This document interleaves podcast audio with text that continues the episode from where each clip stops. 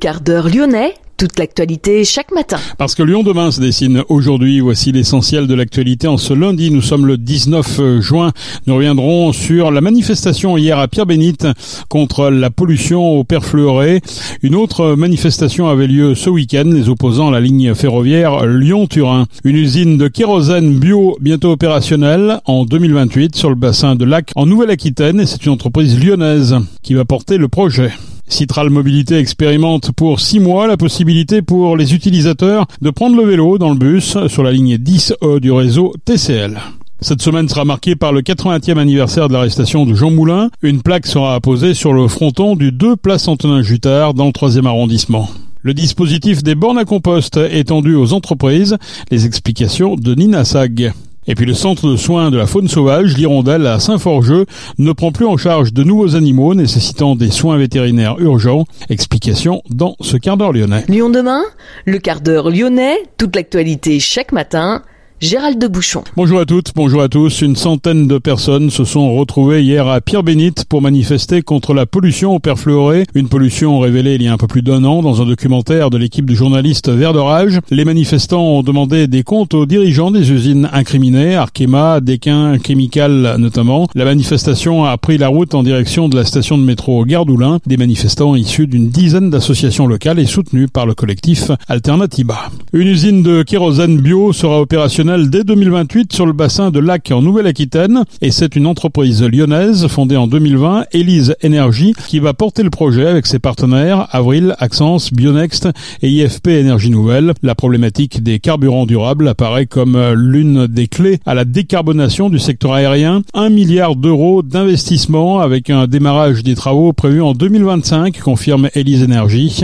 Ce chantier devrait entraîner dans son élan la création d'au moins 800 emplois directs et indirects L'unité de production sera implantée sur 45 hectares sur un ancien tènement occupé par l'usine Yara France. Plus de 75 000 tonnes de e-kérosène devraient être produites sur le site chaque année. Les opposants à la ligne ferroviaire Lyon-Turin ont manifesté euh, ce week-end. Le mouvement emmené par les soulèvements de la terre, des associations locales et soutenu par des élus de gauche avait été interdit par la préfecture. 3 à 4 000 manifestants sont quand même venus de toute la France, de Suisse et d'Italie.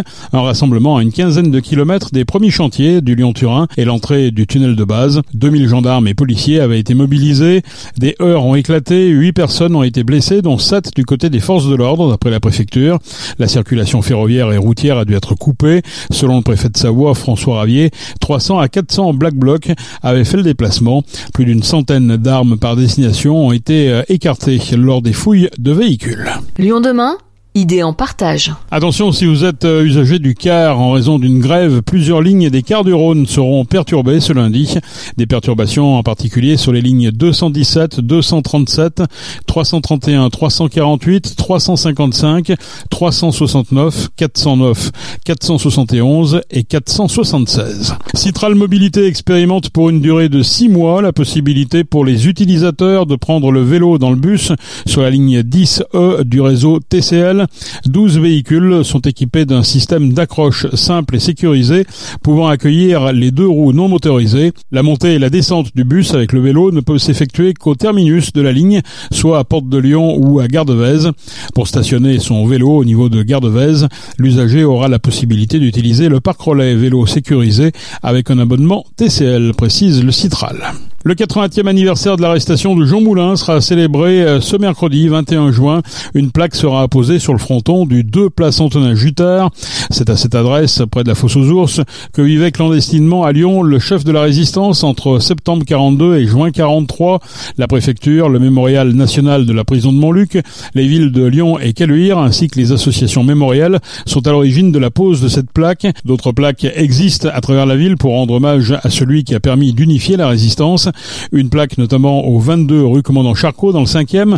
Elle rappelle que c'est là que Jean Moulin a passé sa dernière nuit, hébergé par son secrétaire Tony de Graff. Une autre plaque existe à l'angle de la rue Vaucanson et du boulevard de la Croix-Rousse. Elle matérialise l'endroit où le président du Conseil national de la résistance est monté dans le tram 33 pour se rendre à la réunion chez le docteur Dugoujon à Caluire où il fut arrêté le 21 juin 43. Une plaque également à l'entrée du restaurant Le Garret pour rappeler que Jean Moulin y avait ses habitudes.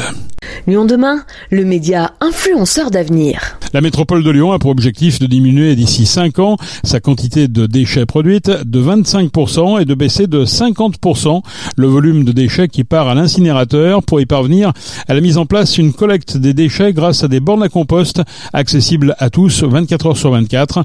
Installé à titre expérimental fin 2021 dans le 7e arrondissement, le dispositif a connu un franc succès et s'est maintenant déployé sur d'autres communes. Le dispositif concerne aussi à présent les entreprises. Les explications de Nina Sag. Tout comme les poubelles grises, jaunes et les silos à verre, désormais les bornes à compost vont entrer dans le quotidien des Lyonnais afin qu'ils trient davantage leurs déchets. Le principe est simple, les habitants mais aussi certains commerçants et restaurateurs peuvent déposer leurs déchets alimentaires, que ce soit des épluchures de légumes ou encore des restes carnés, au créneau qu'ils veulent et sans limite de volume. Camille Auger, adjointe au maire de Lyon, déléguée à l'emploi et à l'économie durable. Alors les bornes à compost, c'est un projet qui a été mis en œuvre par la métropole de Lyon pour rendre facilement accessible euh, le fait de revaloriser ces biodéchets euh, que lorsqu'on est un habitant, un habitant euh, de la métropole de Lyon, il faut savoir que c'est environ 30% de nos poubelles, les biodéchets. Et donc le fait d'avoir une solution qui soit vraiment extrêmement simple, hein, il suffit, la métropole distribue des, des sacs, distribue un petit panier, euh, y compris en faisant du, porte-à-porte. Et, euh, ensuite, les gens ont, juste à euh, aller en bas de chez soi quasiment et puis régulièrement voilà, mettre les sacs avec leurs biodéchets dedans. Donc c'est très très simple. Et donc c'est ça qui a prévalu, c'est une solution simple, concrète pour les biodéchets. Et comment vous distribuez ces sacs Comment les habitants ils vont les chercher Alors il y a eu du porte-à-porte notamment pour informer et pour distribuer. Il y a aussi des points de, de collecte, par exemple les mairies d'arrondissement euh, euh, qui euh, les habitants peuvent aller se rendre en mairie d'arrondissement pour aller chercher leurs petits seaux et leurs petits sacs. Pourquoi aussi avoir ciblé les petits commerçants et pas se contenter juste des habitants? Ce qu'il faut savoir, c'est que il y a un seuil de 840 litres par semaine de production de déchets, en deçà duquel le commerçant est considéré comme un particulier, comme un ménage, c'est-à-dire qu'il a accès aux services de la métropole. et donc la, la, métropole, en faisant ses, calculs, a estimé que en produisant 120 euh, litres de déchets euh, par semaine, eh bien le, euh, le commerçant était aussi dans, dans ces seuils dans ces seuils là, et donc c'est pour ça qu'il donne accès au même titre qu'un qu'un particulier. Et c'est vrai que c'est une solution qui est importante, qui est concrète, parce que retraiter ces biodéchets pour un commerçant, ça a un coût important. Donc permettre d'avoir accès pour les plus petits d'entre eux à une solution, on va dire intégrée à leur fonctionnement quotidien, c'est euh, vraiment une très très bonne nouvelle. Vous l'aurez compris, les bandes de compost collectives offrent de nombreux avantages allant de la réduction des déchets à la production d'engrais en passant par la réduction de l'empreinte carbone, mais cette solution n'est pas forcément la plus adaptée dans les communes moins denses. Isabelle Pétiot, vice-présidente de la métropole de Lyon déléguée à la réduction et au traitement des déchets, nous explique les dispositions mises en place pour ces zones moins urbanisées et l'importance de développer des composts collectifs et individuels. On est dans, dans une métropole avec une densité de population qui est telle qu'on n'a pas la place de faire du compostage de proximité individuel de partout. On a 80% euh, de notre population qui est en habitat collectif. La, pratique du compostage euh, n'est pas possible.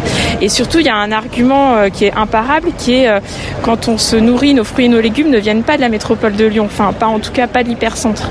Et du coup, c'est très très important que ces nutriments ils retournent aux terres agricoles et qu'ils retournent là d'où ils ont été pris pour boucler la boucle. C'est pour ça qu'on ne peut pas se contenter de faire du compostage de proximité, même si on aimerait dans un monde idéal. Euh, mais les deux sont, sont clairement complémentaires et la métropole, bien sûr, continue d'aider le compostage de proximité qui soit individuel en maison, puisqu'on distribue des composteurs gratuitement euh, à toutes les personnes habitant en pavillon en maison, avec un accès de pleine terre. Et en parallèle aussi, on, on continue à, à à accompagner les créations de composteurs collectifs dans les quartiers, pieds d'immeubles, écoles, collèges. Une fois qu'on a posé nos déchets, est-ce que vous savez euh, qui va se passer par la suite? Alors euh, les bornes à compost qui sont collectées deux à trois fois par semaine vont ensuite sur des plateformes de compostage. Donc euh, tout d'abord elles vont à la plateforme des alchimistes à Vénissieux où là en fait ils, ils, vont faire un, un, gros dispatch, ils en gardent une partie pour la traiter sur place. Donc comme vous le voyez Vénissieux c'est très en proximité, on a essayé d'être le plus vertueux possible. Et puis une autre partie est amené à Ternay, donc c'est pas beaucoup plus loin non plus, sur les bords du Rhône, où là on a les trois quarts qui sont compostés sur la plateforme de, de Racine pour l'instant. Et à terme, comme on va avoir plus de déchets alimentaires, on a déjà fait l'acquisition de foncier, notamment un terrain à Rieux pour faire une grosse plateforme de compostage qui permettra de traiter directement tous ces déchets alimentaires. Et une fois le compost euh, créé, donc il est normé, il peut même être, s'il est de très bonne qualité, compatible avec l'agriculture biologique. Donc là, on a tout un process qui est tout à fait suivi. Et il va servir à, nourrir les terres agricoles dans un périmètre d'environ 30 km autour de Lyon, donc très en local, euh, avec euh, donc cette boucle vertueuse qui sera bouclée, puisque les, les nutriments retourneront de là d'où ils ont été pris pour produire les fruits et les légumes. Par la suite, ce service de bande va se développer sur le territoire de la métropole afin d'ouvrir à tous la possibilité de trier leurs déchets alimentaires, surtout à partir du 1er janvier 2024, puisque tous les ménages devront disposer d'une solution leur permettant de les trier. Merci Nina. Le centre de soins de la faune sauvage, l'Hirondelle à Saint-Forgeux, ne prend plus en charge de nouveaux animaux nécessitant des soins vétérinaires urgents. Il ne faut donc plus déposer d'animal blessé au point relais de Dardilly. Les équipes de l'Hirondelle ont pris en charge plus de 20 000 oiseaux depuis 2020. Les 200 appels par jour ont été atteints avec une forte mobilisation cet hiver pour lutter contre l'épizootie de grippe aviaire. Le centre ne peut plus absorber toutes les sollicitations et a donc décidé de fermer temporairement son centre d'accueil à Dardilly. L'Hirondelle réclame depuis plusieurs années des moyens supplémentaires. Un mot de sport en escrime, la sabreuse de Rieux-la-Pape Manon Apiti-Brunet est sacrée championne d'Europe. La double médaillée olympique a remporté sa première médaille d'or en grand championnat à Plovdiv en dominant sa compatriote Sarah Balzer en finale. Manon Brunet participera en juillet au championnat du monde à Milan. C'est la fin de ce quart d'heure lyonnais. Merci de l'avoir suivi. On se retrouve naturellement demain pour une prochaine édition. Je vous souhaite de passer une excellente journée.